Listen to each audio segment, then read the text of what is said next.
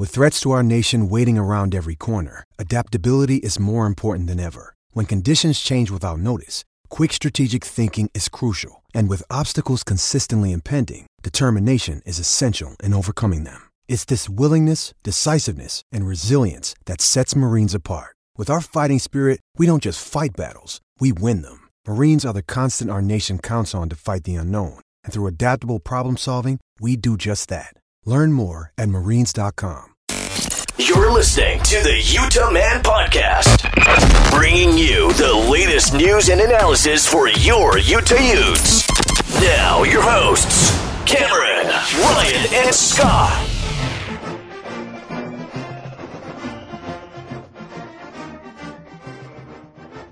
And welcome on into the Utah Man podcast. Tonight we're going to be talking Utah, Stanford, and USC, and we have special guests, former Ute wide receiver Kenneth Scott. I'm Cameron. We got Ryan Hey, Ute Nation. and Scott. Howdy. How we doing? Been better. We've been better. Ryan's going through puberty. My voice is still hoarse. Same with booing. Utah. Have you guys been practicing your long snaps? Good golly, we'll get on to that. So Utah comes away with a loss, twenty three to twenty against the Stanford Trees. I'm been looking over the stats. They're pretty even in everything except for turnovers. And quarterback play. But let's really break down where this game was lost. Hater. You're such a hater. Hey, I gotta just get it out there. I mean, We're gonna hate tonight, aren't we? so much hate in your heart. I'm gonna be positive. I'm the positive one in this group. Oh, since I gotta when? keep the bright light shining. Oh, there's plenty of positives to talk about. There's also plenty of negatives, but that's what happens when you lose to a pretty average team. All right, I want to start the show off with a positive note. The rushing attack between Zack Moss and Devonta'e Henry Cole, I thought was stellar the whole game, minus the goal line stand or whatever in, the third quarter, I believe. But I thought Moss and Devonta'e Henry Cole really had their best game of the of the season. I, I loved I loved the running game. I think they by far was the best game of the season for both Moss and Devonta'e Henry Cole, and for the offensive line and uh, the run the the pass blocking. You know they showed they showed more aggression. The holes were there, and those guys were running hard. I I think by far it was the best uh, performance we've seen from those guys. You know, which we kind of expected coming off a bye week. We also expected some other things coming off a bye week, but that didn't really take place. I, I agree with both of you. The running game was the best that I think we've seen all season. What disappointed me a little bit is how we seemed to go away from it in the second half. Um, I think when you look at the numbers, the number of running plays was fairly similar in the second half, but I think a lot of those came on one specific drive, and then the rest was really a lot of passing plays that didn't amount to much. We get when you get down by two scores in the fourth quarter, you gotta you know you gotta pick up the pace a little bit more. With You that gotta- you gotta offense, throw it was like more. four scores. totally. you got to throw a little bit more. But I agree. I think they abandoned it too much or too early, and really with Williams kind of struggling all game. I don't know why they went away from it. Yeah, I don't either. I, I mean, looking at the numbers, Moss only fi- Moss finished with 15 carries, and uh, Henry Cole finished with seven. and but if we break it down, uh, what was uh, per attempt? Uh, Moss averaged 5.3 yards a carry, and Henry Cole 7.9. Yeah, those those are, Those are good numbers. Those are averages that you want to take every day. So why we went a- away from that and kept putting the ball in fifty percent's hands, I don't understand. Who's fifty percent? I think you know who fifty percent is. All right, so that's going to be the elephant in the room. Let's just go ahead and get into it. Troy Williams, at least for me, I, I was disappointed with his play and also just his his body language. It wasn't his just you. after the game. There were forty five thousand fans there thought the same thing. Not to pile on, but it was it was not a good performance, and he knows it. And Troy Williams, we do not hate you. We do not hate you as a person. We were not pleased with the performance. It was not not his best, and he knows that. But I mean, you you have to get more out of your quarterback than what he gave. I mean, he he ended the game uh, twenty of thirty nine, just over fifty percent completion percentage. Um, missed a lot of guys, threw the ball into the ground countless times over guys' head. I mean, on that first series, he had Singleton down the sideline.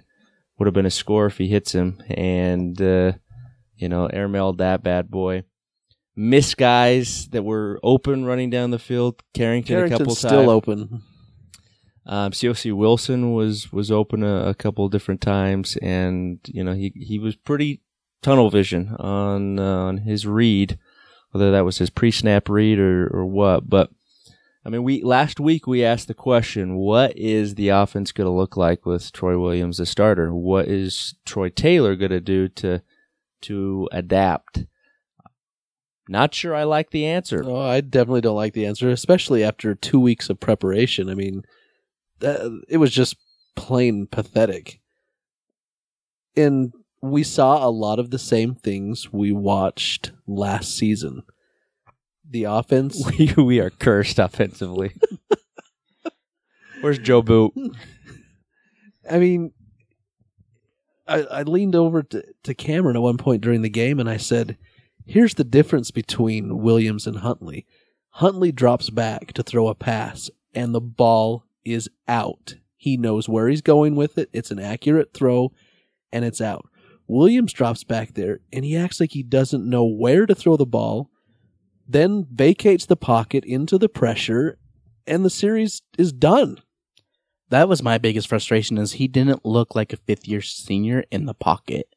Oh, not at all. Granted, there he got a lot of pressure on him all night, but I think that was designed by Stanford to make him uncomfortable, make Williams beat them with his arm, and he couldn't. And it's kind of funny that we have Huntley, who is his first year starting. He's a, a true sophomore, but he looks way more composed and way more comfortable in the pocket than Williams does as a fifth year senior. Well, and and we will have no way of knowing this, but it would be interesting to know how the quarterback race really was last year. If Troy was really superior than Huntley. I mean, obviously, as a fan base, we didn't know much about Huntley. We didn't know what to expect from him. We knew he was young, and uh, but I can't imagine he has made that much progress in one off season to completely leave Troy Williams in the dust. I mean, this was not this was not a quarterback competition in fall camp. I don't believe it. They fed us a line and there is no way this was a competition. Huntley is the better quarterback, far and above. By far. let me just throw this argument out there. Could it be, and I th- I've kind of seen this on Twitter, could it be that Williams has just, is it regressed? Because he got benched. Well, his his attitude, I believe, at least it shows it's completely different than last year. We didn't have anything to compare him against last year because it was his first season with the Utes. But in watching the way he directs the team and interacts with the team, and There's no energy. and the urgency and the lack of hustle, it's night and day compared to Huntley. Well, I mean, and and and and, and some of this could have just been the game plan. You know, going up against Stanford, maybe we were trying to limit the amount of touches that they had, that that that they could hand the ball off to Love. So maybe maybe our game plan going in was to slow down the game and uh, and take our time on each possession and utilize the clock because we sure did. We utilized about every second of the clock that didn't exist. Yeah, Rice what was up with that? but it seemed like the play calls were slow to come in. Once they came in, the, the whole offense seemed to just kind of take some time to get lined up. And, A and lot again, of times it seemed like they were the receivers didn't know which side of the field to line up on. too. yeah, and whether again was, was that by design? Was that did we change a lot of stuff in the bye week that uh, you know maybe you guys weren't real comfortable with? I don't know, but it it definitely did not seem. I mean, it was it was night and day different from Huntley. I mean, there's a, definitely a, a much faster pace, a, a faster tempo, and the pace never changed. Changed even when we were down No. two scores. You know, we're just we're just walking to the line of scrimmage. We're just slow to get going.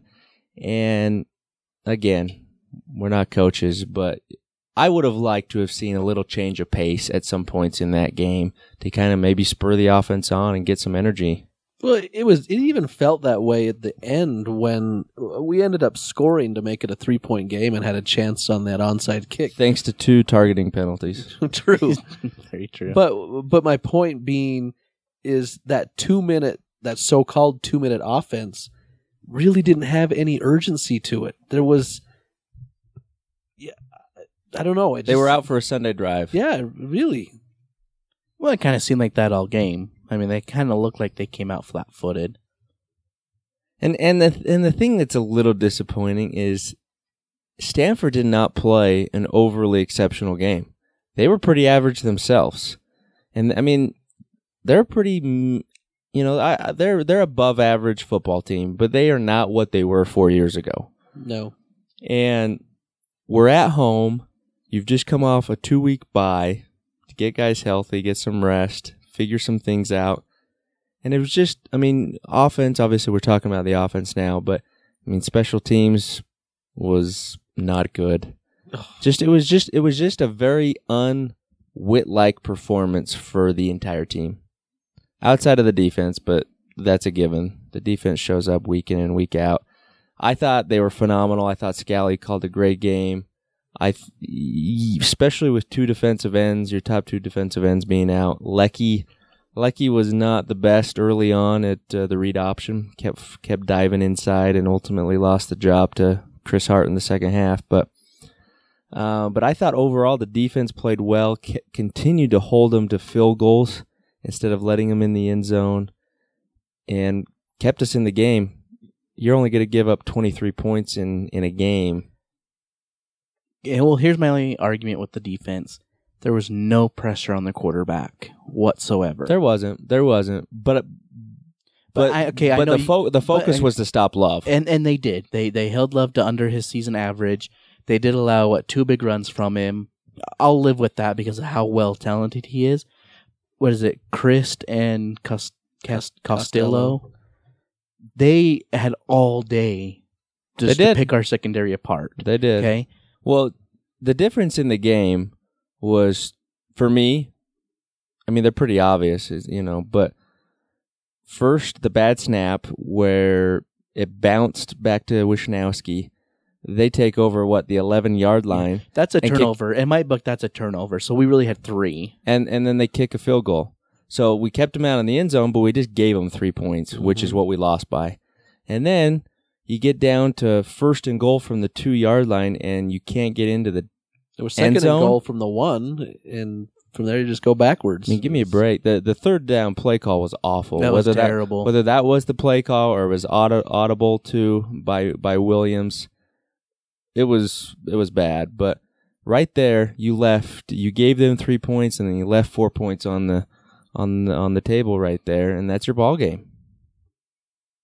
Otherwise, you did enough. As bad as we played, you did enough to win.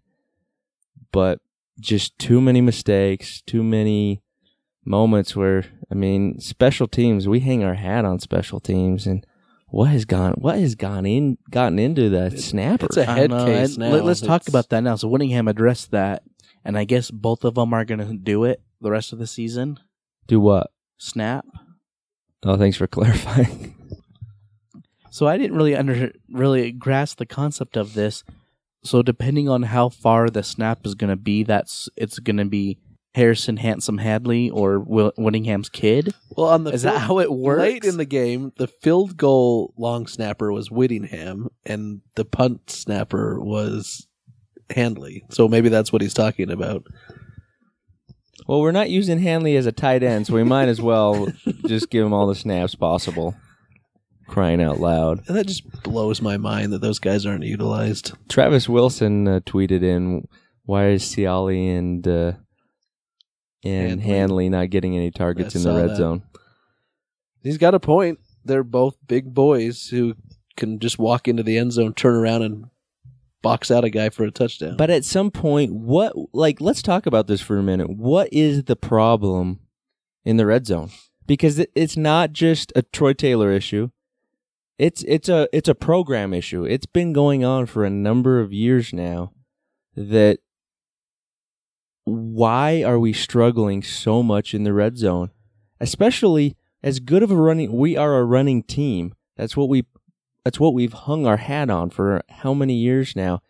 And we get in there, we need one yard, we need two yards, and we cannot pick it up. As you go down in the red zone, the field becomes smaller, right? Sure. So it's almost like you have 13 defenders out there because of the out of bounds. The spread really is limited once you get closer to the end zone because it's a sm- it's a smaller field to play on. Teams know what you're going to do when you get down there, right? Bust up the gut. When that's all you have and that's all they have to worry about, it's easier for them to stop it. We just haven't had the quarterback play that can counteract that and make those throws in those tight windows in the small field. I, I mean, I see. I definitely see your point. But on first and second down on that goal line situation, we brought in the big boys. We still couldn't get it in. So then on third down, they decided to throw it. Seven yard sack. And and and I get your I get your point because yeah I think there's a lot of truth to that, but I do think you can oversimplify it too much just to say well we don't have as much room. No team ha- I mean every team works with the same parameters here, and it just comes down to you have got to execute the play. And so often we are the team that is being out executed in those moments. True, but I think it's because they know we are going completely one dimensional when we get down on the red zone or down on, and especially near the Eh, goal line. True. They're not going teams aren't afraid of Utah throwing on them. But even when we do, we don't do anything with it. I mean, we're not. It's not like we're awesome through the air in the red zone. We're we're not really effective either way. That, I mean, and that's really when you get in that red zone, defenses got to pick their poison even more than when they're out in the open field or at the 50 yard line. And what are they going to do? They're going to concentrate on doing, stopping Utah. What they do best is running the ball, at least in years past. And so you got to have a quarterback that can make those tight throws in those smaller windows, can put the ball on a dime, and we just have we haven't had that. So so far through five games, times have we scored touchdowns? Bzzz. No, wait, I wasn't ready. Recount, revote. This is Florida. Revote. Yes, Sean Connery. Colors that end with Urpel. So we've been there thirty times. Thirty times. I'm gonna say ten. No, it's more than that because we had I'm gonna say thirteen. You're both pessimistic. Fourteen. I was a one off. Fourteen of thirty. less than Touchdowns. 50%. Now that's just touchdowns. No, I know. we we've obviously kicked a million field goals, but uh, um, we but again that's what we're settling for, and we did far too often again on Saturday, which we've got to get it solved. And I think I think just like the long snapper, it's gotten into the head of these guys, and they're not comfortable snapping it, not knowing where it's going to go. I think as a program, it's they've we've talked about it. They've talked about it so much, it almost just seems like everybody we get in the red zone, everybody kind of just starts overthinking everything. And uh, I was real hopeful that Troy Taylor was going to be the solution to that problem, but it Not does yet. not uh, seem to be the be resolved as of yet. But they've got to they've we've got to see some improvement uh, the rest of this year. Whether it's Huntley, whether it's Troy Williams, whether it's uh, um, I mean, heck, I was about ready to bring in Jack Tuttle. I, I was ready. I take Tuttle right off that sideline and throw him in there.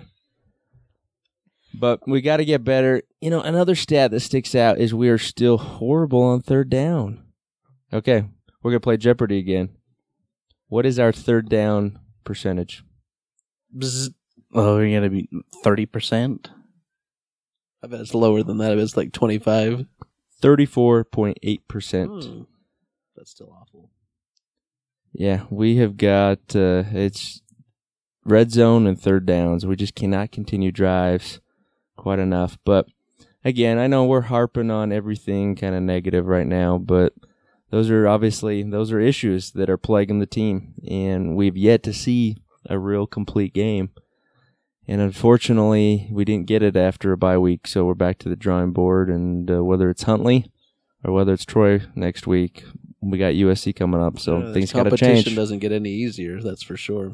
Looking ahead to, I don't want to get too far ahead because we'll probably talk about USC a little bit later. But in coming into this game this weekend, win or lose, you've got to find ways to get the ball into the playmaker's hands. You've got to find Carrington. He can't go the entire first half without a look. He ended up with seven catches all in the second half, 100 yards. But how about that one-handed snag that he later He fumbled? later fumbled. But, that was uh, that was a that was, was a, a heck of a nice catch. catch. But that's what I'm talking. That guy really catches almost everything that's in the vicinity. Well, it Why almo- not find him? it- Use him. It almost seemed like they were using him early in that game as a decoy. They were uh, they were running him and then always throwing away. And whether that was whether that was the plan or that was just Troy staying away be- because of double coverage or whatever, um, but it did seem like that early on. And finally, but yeah, you've got to go to Carrington. He is he's the best wide receiver we've had in this program. What since Kevin Dyson, Steve Smith? I mean that those are a lot of years ago. So you have got to utilize him. We've only got him for this year. Throw the ball to him every time, as far as I'm concerned. So Carrington did say some interesting things today at the press conference. Uh, this is from uh, Josh Furlong from KSL.com. Uh, Carrington says, We ran the same things we were running in the first half. I guess he started just seeing the open players, finding the open players. He, I guess meaning Troy Williams, missed a couple people in the first half, and I just think that he got more comfortable in the second half and started hitting the over routes and just other people. Carrington goes on to say, uh, says, bottom line execution, we got to execute in the goal line, we got to execute, period. he, he, we we've been hearing that for three years, though. I mean, it's He- true, but Here's the I don't he kinda fault threw Troy under the bus there slightly. I don't fault him though Oh, I don't fault him in either. 'cause- for for being that passionate. no, I I love it. I Quite do too, honestly, Because r- right now, what he's our best offensive player. What you were saying, Scott, he's the best wide receiver since the '90s for this team. He m- arguably is the best wide receiver in the Pac-12. You know, he's up for different uh, watch lists right now for best wide receivers in the country.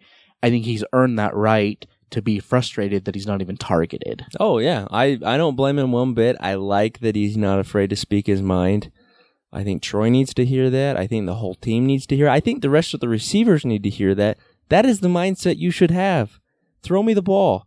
I mean, we, we there's a stereotype that wide receivers are prima donnas, but all the best wide receivers are prima donnas. But see, that doesn't become prima donna to Well, me. no, Uh, no. I know, I know what you're saying, but I'm saying what even what he's he's not even complaining that he's not scoring touchdown or he's not getting stats.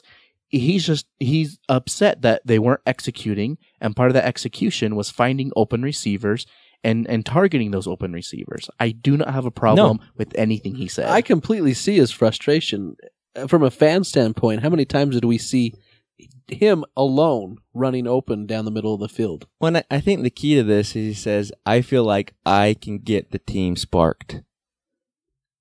He's saying, give me the ball, I will make something happen. And that is the mindset everybody needs to have, including our quarterback. Yeah. Tro- Troy Williams, if you're our guy, you're our guy. We will support you. This fan base will support you. Yes, they were frustrated on Saturday and things did not go well. But at the end of the day, if you're our guy, go out there, show some enthusiasm, be the guy, and lead this team. That's what this team needs. They need a leader. They need somebody to get up there and say, This is, I need this from you. We need to raise our level. And if they do that, oh, I should be like a coach. I'm ready to give like a pep talk. Ah, We need to put that C on your sweater you're wearing right now. he does need to act like the C on his jersey instead of worrying about what the fans think of him. If they were booing him, if he reads Twitter and sees his name being disparaged, who cares what the fans think? Go out and do your job. Well, the quarterbacks have a long history at the University of Utah of getting some pretty good criticism. Travis Wilson got four straight years of it. You never once hear, heard him approach it in the media. I, I just don't think that's a good way to go. I mean, it is what it is. He did it, but I think you just gotta you gotta lead. You gotta show by example, and you've gotta put the team on your back. And if he can't do it as a fifth year guy, that's a little troublesome. That he's And- fans will be fans if they if they see the same thing happening series after series, no points being scored. The frustration builds. And well, and fans are fickle. oh, absolutely. and and I'm not saying you know we can cross a line. There's no doubt about Mhm. that. We can cross a line, and to the point where it is a big negative. But you know, exactly, fans are going to be fans. I, I think a lot of the frustration is as a fan base, we've had it with this offense. We've had it with the offense being the the weak link of the team hmm for how many years, and th this fan base is so desperate to have a successful offense. And we thought we were kind of getting it, and we took a step back, and I think that's why you've got so much frustration out there. Um, but uh, at the end of the day, I'll tell you what, the fans are going to be ready to go and cheer on Troy come Saturday if he's the guy. So, um, maybe it wasn't our best moment, but uh, hopefully every, it's better for everybody come Saturday. One thing we haven't talked about a lot, uh, and I and I don't want to bring this up to take blame off of the quarterback or the other players that we've been talking about the need to step up. But does any of this have to do with Troy Taylor's lack of experience at this level of football? We really haven't discussed that that much. I mean, but it's just got to be a learning curve, Yeah. right? I mean, Well, Whittingham, Det- Detmer Whittingham- showed that. Whittingham had to do it going as a head coach. Mm-hmm. He's even talked about it when they came into the Pac-12, um, and things we've heard. You know, Norm Chow, he coming in really helped the program elevate to that to being that in the Pac-12. But yeah, I, I think there's got to be a learning curve for him. Well, and, and he really hasn't taken much of any criticism. Oh, he hasn't. A Rod at this point of the year was about ready to be uh, set on fire. So I mean, it. Uh, I I think people are definitely giving him. They're being patient, and uh, they're giving him the benefit of the doubt for sure. How long does that last, though? This season? Well, I think you have to see improvement. It's the same thing at BYU. I mean, Detmer was the the next great thing. He was going to revolutionize the game again, and uh, you know they were ready to uh, build statues and hoist banners down there. And we've all seen exactly how well that's going for him. So, you know, I, I do think the fact that he has not coached at the Pac-12 level is, I think it's going to take some time, and he's he's gonna uh, he's gonna have some lumps along the way. But but I think at the same time we're seeing You can see things. you can see things that we haven't seen before, and I think just just as the team needs to continue to get better, he's going to do the exact same, and he's going to find uh, things that work better and uh, and and get in a groove. So if I could pass along one bit of wisdom to Coach Taylor, it'd be to throw away that reverse uh, throw to Sim- play from that, Simpkins, from Simpkins that never gets any yardage at all. aren't we 0 for three on the year running that? Sixty percent of the time, it works every time. so as we said, kind of at the start of the podcast, that there were some positives and some negatives. We we kind of hit on it a little bit ago, but really, I think the defense overall was a positive. Oh, no doubt. I think they obviously they kept us in the game. They do what they do every week is they come ready to play, great scheme. You know, I think overall, obviously being down two or two starting defensive ends. I mean, we slide Leki Fotu and Mokofisi out to the ends. They did pretty good. Obviously, uh, I think we got hurt a little bit in the uh, the read option, but overall, two big plays is all they gave up to the best running back in the country right now.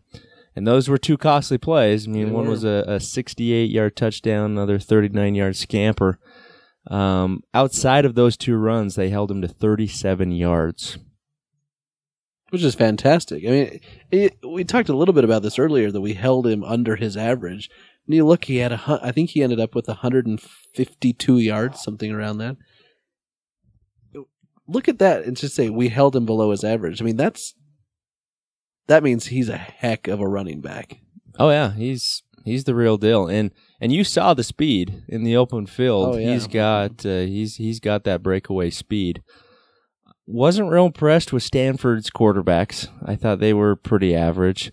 They did do. I mean, they they completed some passes on us, but you know, I didn't. I don't think they really hurt us all that too all that much. They were able to move the ball um, in the middle of the field, but again, when it came down to it, we continued to force them to uh, to kick field goals, which allowed us to stay in that ball game. But yeah, uh, to your point earlier, Cameron, we didn't get any pressure on them, no sacks or turnovers, which that's really what our offensive our offense needed was a turnover, get a short field, maybe get some emotion. I mean, the the, the stadium was pretty dead for most of that game. Yeah, especially after that second touchdown. It's just uh, there there just wasn't a whole lot to cheer about. But overall, I mean, you're not going to come away with three turnovers every every game. They still played. They still played well. Marquise Blair came in in the second half and just continued to. And almost dudes. got tossed for another half. Yeah, he was almost six inches, uh, within six inches of uh, his helmet. of the of the helmet. How on earth are we reviewing that? He hits him in the sternum. Who picked him as the breakout player of the of the Good job, Brian. Boy. Proud of you. what? I'm offended. Thanks, Cam. Ryan Scott, I can't let your head get any bigger than what it is. Hey, my, my offensive uh, breakout player has has become a bust, so it it just evens itself out. Both of mine are horrible. no, no, sh- well, well, because that. you didn't pick an All Pac-12 player this year as your breakout player, that's why. But no, I mean Blair. Is there a funner guy on the defense to watch? no, he's awesome to watch. He's flying Fun to around. watch. It, it was great to have him back in that second half. the scary thing is the way he throws his body around. He's bound to get another targeting call Oh, this season. Oh, he'll probably have two or three more by the, by the time the season's over. But he he is a force back there, and he makes plays. I mean, Ballard. I don't think Ballard's been making mistakes, but he hasn't been standing out. He No. hasn't been making plays. He's kind of been a, a little bit invisible out there. You don't get that. Blur makes his presence known. He is. Whittingham referred to him today as, as he's a blur on the field because he's just everywhere so fast. And uh, obviously, you know, we're still going to see quite a few three safety sets where uh, Ballard's in along with uh, with Hansen and and Blair. But I love what this defense and especially the linebacking crew who continually has gotten so much heat. Tauteoli has turned into a heck of a linebacker. and so's Kavika. Yeah, And they're linebackers both have been make- a they're surprise both- this they're season. Both making plays. I mean, even Barton, I think, has improved. Oh yeah, I'm but Tauteoli's everywhere. He he he was in the backfield uh, tackling Love. Love even commented on after the game. Said number ten was everywhere. He he he has drastically improved, which has really helped. I think solidify obviously the linebacking corps. Kavika's come into his own, and uh, it's it's a little unfortunate. Both these guys are, are seniors credit to the defense. They gave up a few plays, but you're always going to have that happen. And uh, I I thought they played well enough to win, and you know, The offense just kind of the same score old. more than twenty points on your home field. know, Okay, so it looks like we got Kenneth Scott on the line. Before we bring him on, we'll let you know that that interview is brought to you by our, our sponsors with Farmers Insurance. For protecting your home, vehicle, and family, look to Farmers Insurance. Call Scott Omer at 801 307 4046. And joining on the phone now is former Ute, the great wide receiver, Kenneth Scott. Kenneth, thank you so much for taking time out of your life and, and jumping on the phone with us. Oh man, no problem at all. I really appreciate you guys just reaching out to me, you know, and just asking about, you know, my thoughts, and I appreciate that. So first off, I got to ask you, as a former player, when you have a game like this, like what Utah just experienced with Stanford, that kind of slipped through their fingers, one that they they could have won. How do you bounce back as, as a player and, and get ready for that next game? You know, you just gotta have a, a short memory, you know. Um, even if it even if it was a win, you know, a big win, you got to forget about it and move on to the next week.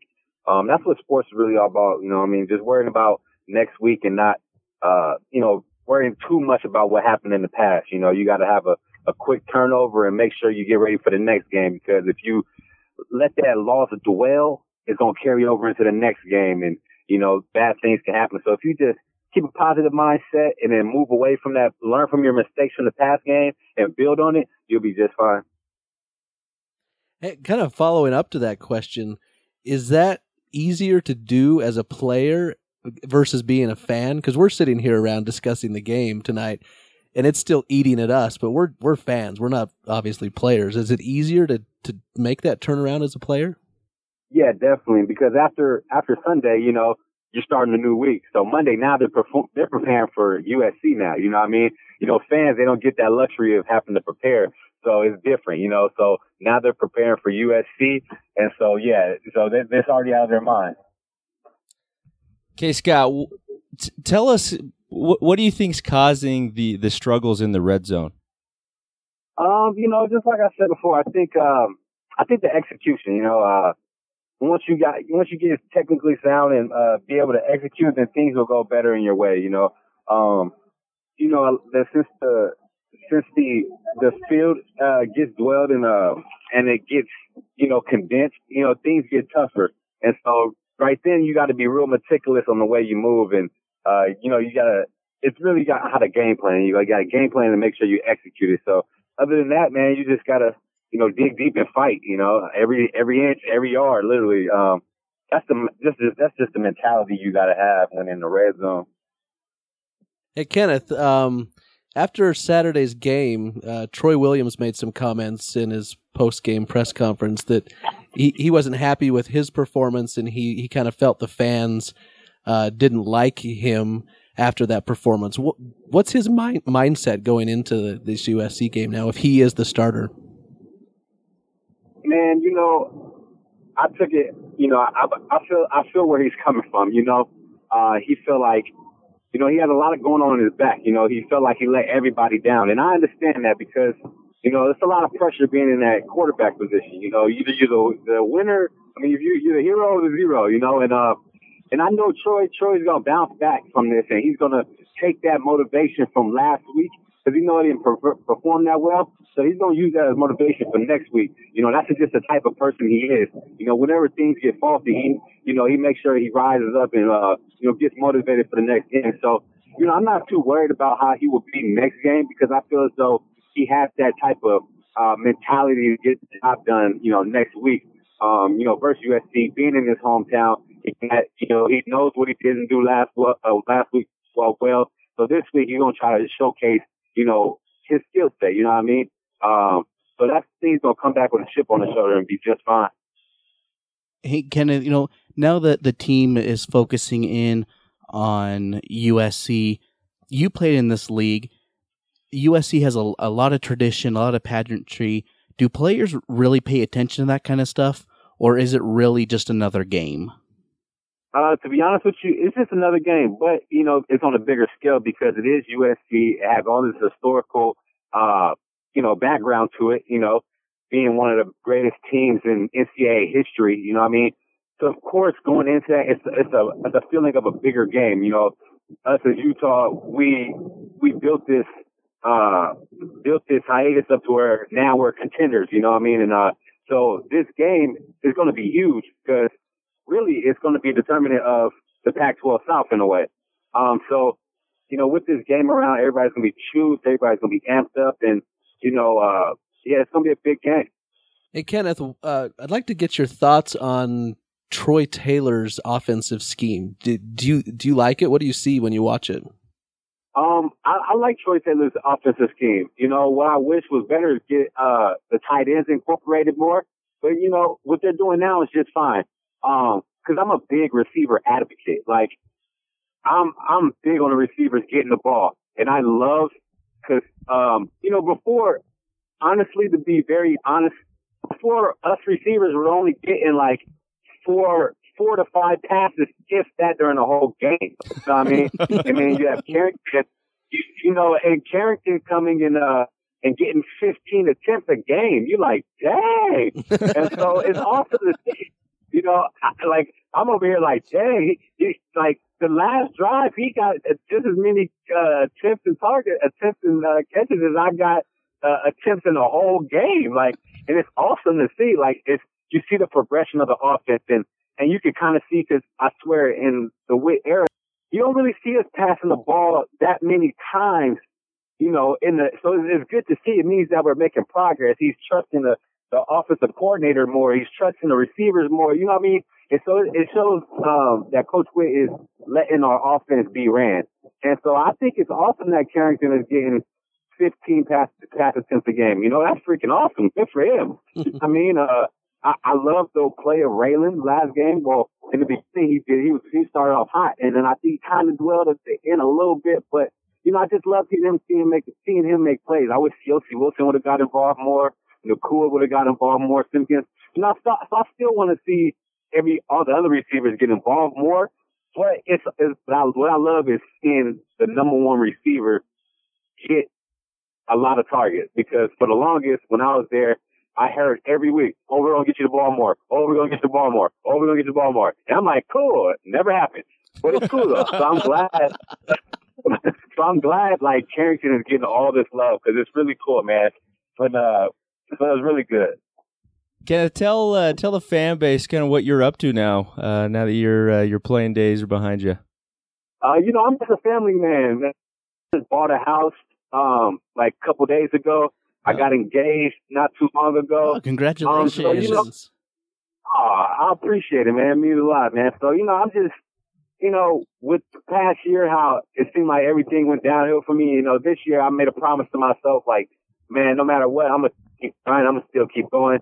Um, you know what I mean? So I'm starting to get into that adulting stage. You know, you have to, you're owning stuff and all that, um, and being a father and a, and a husband type. So, you know, it's really cool to transition because a lot of players, you know, after they get done with football, it's hard to find their identity. Um, and so, you know, I'm loving life right now, man. I, I can't, I can't, I can't complain one bit. Good for you. Yeah. So do you do you do you have do you have any plans or any any thought of getting into coaching? I mean, just sitting here listening to you. I mean, you you're kind of getting us juiced a little bit. Do you do you have any desire to get into the coaching world? Man, to be honest with you, I get that asked a lot, and I really do. Would I really would love coaching. I'm not even gonna lie to you. You know, uh, I was thinking about because you know Brian Johnson, he's out here in Houston. He's coaching. He's the offensive coordinator out of Houston you know, I was, I was thinking about reaching out to him and, uh, you know, getting my feet wet in the coaching industry. But, you know, I, I don't know, man. It, it's a lot of hours. Um, you know, I love the game of football. I love it. Um, and so I, I don't know, man. I was thinking about doing radio. I'm just not sure yet. You know, I just don't want to dive into something and then reconsider it. Like, you know what I mean? So, um, right now, just, you know, I'm just just trying to live each day. You know, I mean, I get a, I get it a ton. Like, you should start coaching, and I would love to. You know, if if the wide receiver position position was open, best believe I'm going. Like, I'm I'm asking Coach Whit, like, Coach, what's up, man? Like, you know what I mean? But uh, but nah, man. Uh, I would I would love to coach one day. I just think right now I'm just still, you know, trying to kind of figure out what I want to do still. You know. Well, Kenneth, thank you so much. I I've interviewed you a couple times during uh, spring ball and, and fall camp while you were playing at the U, and I got to say you're always a class act, and you always were truthful in all your answers. I really appreciate it, and I, again, re- uh, thank you a lot for for joining us on kind of short notice like this, and and for giving us your thoughts. Oh, no problem at all. I really appreciate it. Anything Utah, I'm down for. You know, I got lots of love for the, for the sport, man. I, I'm a proud alumni. That's great. Hey, uh, where can people find you on Twitter? Uh, you know, K Scott underscore two. That's all my uh, platforms: Instagram, Twitter. Uh, yeah, so I guess that's all the platforms. But uh, yeah, you can find me at K Scott underscore two. Perfect. Hey, thanks, buddy. We'll have to have you on uh, again sometime soon. All right. Oh, most definitely. I appreciate you guys. Thanks, right. Kenneth. Thank Thanks, you, sir. All right, take care. Oh man, always great to hear from former players, especially Kenneth Scott. I, am with you, Scott. I think he should be a coach. That was a great interview. Yeah, he's uh, he's very well spoken, got a lot of energy, and uh, yeah, he's a lot of fun. Miss him, miss him around here, but glad he's doing well down in Houston. Great ambassador for the Utah program, though. All right, let's kind of switch our focus now onto USC. All right, so the Utes are traveling down to the Coliseum to take on the number 13th ranked USC Trojans. The line right now is at 12 and a half for USC. We're recording this Monday night, so I'm sure the line will move. Uh, primetime game, ABC, 6 p.m. Could be a lot of eyeballs watching this. What are your guys' first thoughts on how the Utes can match up against the Trojans? Well, I think I think we match up pretty well with them. Um, the problem is we typically match up pretty well with them at home. We have not fared all that well down uh, down in Southern Cal, so that's uh, that's going to be a test. Uh, You know, USC is definitely not what we all expected them to be early on, and uh, Darnold has looked good at times, but he's he's he's throwing a lot of interceptions, hasn't been as accurate and uh, so there's going to be opportunities uh, by this secondary to to make some plays, which uh, which we're, this offense is going to need. We're going to need some short fields and some um, maybe even even uh, a score or anything that can maybe jumpstart the offense, give them a little bit of assistance. But I, I we do match up pretty well with them. Um, but man, they've got talent all over the board, from Darnold to uh, to Jones. I, I really like Ronald Jones. Uh, he's the running back. He's averaging six yards a carry on the season, and I think he kind of gets overshadowed um, by Darnold. And I, I, I really think that he is a, a big key factor to their offense. And Well- well, he- Utah's going to have to stop him if they want a shot. he gashed us last year. I mean, he had some. He had a number of big carries um, against us last year in Salt Lake, but he's got the type of speed of Bryce Love. He he's that type of. Uh, he's a home run hitter, and uh, if if we're not sure tackling again, and uh, he's got the ability to to break some big ones and break your back. So, and then you match that up. I mean, Darnold is a whole heck of a lot better than what we just saw at Stanford. And that's what we're going to kind of see. We're going to kind of each week we're going to see the quarterback, the opposing uh, quarterback, continue to um, just have better skill level, and uh, so it's going to be a big test uh, not only for the defensive line, linebackers, but the secondary in in covering what USC has. But I don't. They're not as explosive with at the wide receiver position as they've been in the in years past. So that plays to our favor. They they've got a number of injuries. Uh, I believe their left tackles um, out. Um, a number of injuries on the. I haven't seen anything specifically as far as who's playing or whatnot this uh, this week, but they they have had a good number of injuries. So here's to hoping that maybe they need mo- one more week to pre- to uh, to heal. So, Scott, you bring up the injuries with the USC. Uh, it did break today that their uh, wide receiver, I think it's their number one wide, wide receiver, uh, I'm going to butcher it. I'm sorry, Dante Burnett. Burnett? How are you gonna butcher that one? Because you know me, I need I need a lot of help with names. Uh, he injured his This, is- toe. this one's a tough one. Steve Smith. Smith. I hate you guys. Sound it out. He injured his toe against Oregon State. Uh, he is reports that uh, you know we're seeing um, from the USC side is that he's he's doubtful uh, for this game, and that and that could be huge, uh, especially with Sam Darnold. I think if we can get pressure on him, he can make mistakes. What he's thrown nine picks on the year. Uh, he's had one, I know a big time fumble against Washington State off pressure. So if we can get pressure on him with his number one receiver out, that could really help Utah's defense. Well, and hopefully we're going to see Fitts and Anae back in the lineup, and uh, which should help to get some more pressure uh, from the edges on Darnold, um, and slide back uh, both Mokofisi and uh, Leki back inside, uh, which is you know obviously their strong suit. But yeah, I mean that's going to be the key, and I and I, I'm sure that's going to be the emphasis in practice this week. Whittingham talked about the the fact that they were not able to get pressure against Stanford and how uh, big of a disappointment that was. So you know it's going to be um, a point of emphasis this week going into practice, and I expect we'll see a better uh, a better showing um, this coming week. But I, but I think it's going to be key. whether or not Fitts and I are back, and how healthy are they?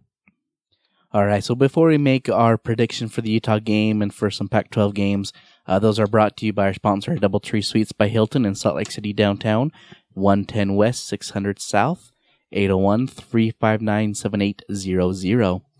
Uh, so like I said, the game right now is USC by 12 and a half. Scott, where are you going with this one? I want to pick the Utes. Fact that we haven't won since 1916 down in Fiesta Park Fun, whatever they called it back then, and uh, our starters out, our pets' heads are falling off. I'm gonna go with USC. Well, what's, the, score? Does it matter? We're losing. No, okay. I, I, I've got USC with the barn burner. I think uh, they win uh, 34 31. So I think this game's going to be a lot closer than what people think. With Huntley being out, well, we think he's going to be out. I don't have a lot of faith that Utah will go down and, and get a victory. I want them to, but I think USC pulls it out 30 to 24. Ryan? Where's the faith, gentlemen? Jeez. I'm the only one here picking the Utes. Go ahead. Homer alert. well, we are the Utah Man podcast. It's gonna be it's gonna be a close game, I think, and I think Utah escapes narrowly, and it's all because Guidry's gonna have a pick six. 30 to 28 Utah. Wow, I like it. Before we get into the Pac 12 games, the standings on our picks, my lead has dwindled to one. I'm 13 and 2, and Scott and Ryan are right behind me at 12 and 3. That three game lead is down to one. Cameron's acting like it's November or something around here. All right, the first game we're picking is UCLA is traveling to Tucson to take on the Wildcats. Uh, Arizona right now is favored by one point. Scott, where are you going? I think I'm gonna go with the Arizona on this one. Arizona, they just uh, finally took out the abomination of their quarterback and putting Khalil Tate, who just you know ran all over Colorado. UCLA is giving up 284 yards on the ground a game. That's a game. It's going to be more than that this weekend. It's gonna be awful. US, UCLA is gonna go down. I got I got the uh, the Bearcats. I'm going with Arizona as well for those same reasons. Uh, they Arizona's offense really clicked last week against Colorado. I think they keep going uh, with that at, even at home. So bear down, Arizona. Ryan. For all those reasons, Arizona. Next game we got is Oregon Ducks are traveling to take on the Stanford Trees. Stanford's favored by ten and a half. Scott, where are you going? I'm gonna go with Stanford. I uh, we saw how bad uh, Oregon struggled with uh, out their starting quarterback, so you know the Utes aren't alone on that front. But um, I'm gonna go with Stanford on that one. I really want to go with the Ducks, but with injuries, I got to go Stanford. The Trees get away with the victory. Ryan. Yeah, I think Bryce loves too much for Oregon, and without their starting quarterback, I don't think they've got a shot. So Stanford wins it. All right, and our last game I think is really interesting. Both of these teams are 0 3 in Pac 12 play. Normally, we probably wouldn't pick a game like this, but I think there's a lot of interesting storylines. Colorado was traveling to Corvallis for the Oregon State Beavers. Colorado is favored by 12 and a half right now. Scott, your thoughts? Well, breaking news. Gary Anderson is no longer with the Beavs. And Oregon State's twelve million dollars richer too. What do you think about that? Came a little came a little quicker than uh, I think anybody I didn't think it'd come five games into the season. That was that was kind of shocking. Word, word word out of Corvallis is their uh, the coaching staff was a mess. Lots of backbiting, internal fighting. Things were not uh, too peachy up there in Beaverland. So I think uh, yeah they made a change. What uh, Cam? What what did uh, how did you always refer to Gary? He is the used car salesman of the Pac 12. Well, I guess X used car salesman X. uh, of the Pac-12. I'll tell you what. Reports are that he has forfeited the rest of his contract, which would pay him over twelve million dollars because he did not get the job done. So I do not know a used car salesman that would do something of that nature. So I think uh, I think that's pretty noble of him, and uh, I uh, I wouldn't mind having him back on our staff in some capacity. The guy can recruit. Obviously, uh, he may already have something lined up, or he may uh, he'll get a job somewhere. But it'll be interesting to see uh, where he lands if it is somewhere here in state. I, I will say he's he always has had his assistants' backs while he was up there. That was the mo while he was there. That was the most assistant coaches were making at Oregon State. So I will give him full credit for making sure that his his coaching staff got taken care of. Yeah, it'll be interesting to see where Oregon State goes. I mean, they they're definitely not a destination type place, and so it's not the easiest place to go and win. So, uh, Mike Mike Riley might be going back. yeah, That's what I for, for the say. third time. so going back to the pick, Colorado at Oregon State. Who do you got, Scott? Uh, I would take just about East High School at this point over Oregon State. So, uh, since it's Colorado this week, Colorado's my choice. Not so fast, my friend. Oregon State players are going to regroup this week. I'm sure this is devastating, but this is them pulling together. They're going to go out in, what is it, Ray, Reser Stadium, whatever it's called. Frozen food section. But, I think it's Research Stadium. oh, something like that. But the Buffs come away with the victory. I'm going Colorado. Right? Oh, after all that, you go with Colorado. I was just about ready to give it to you. Uh, I'm sure you were. Where you go, Ray? Oh, it pains me to say it, but Colorado. I'd love to see Colorado get their fourth loss in conference play, but Colorado wins. All right, so those are our picks. You can give us your picks and what you think at Utah Man Podcast at Twitter. Ryan, where can people find you on Twitter? At Drum and Feather. That's drum, the letter N, feather. And Scott. You man underscore forever. And as I said, you can follow me on Twitter and Instagram at Utah Man Podcast and our home at UtahManPodcast.com and catch us on iTunes, Stitcher, and everywhere else you can find a podcast. And go Utes. Go Utes! Go Utes. Will be teladakayai.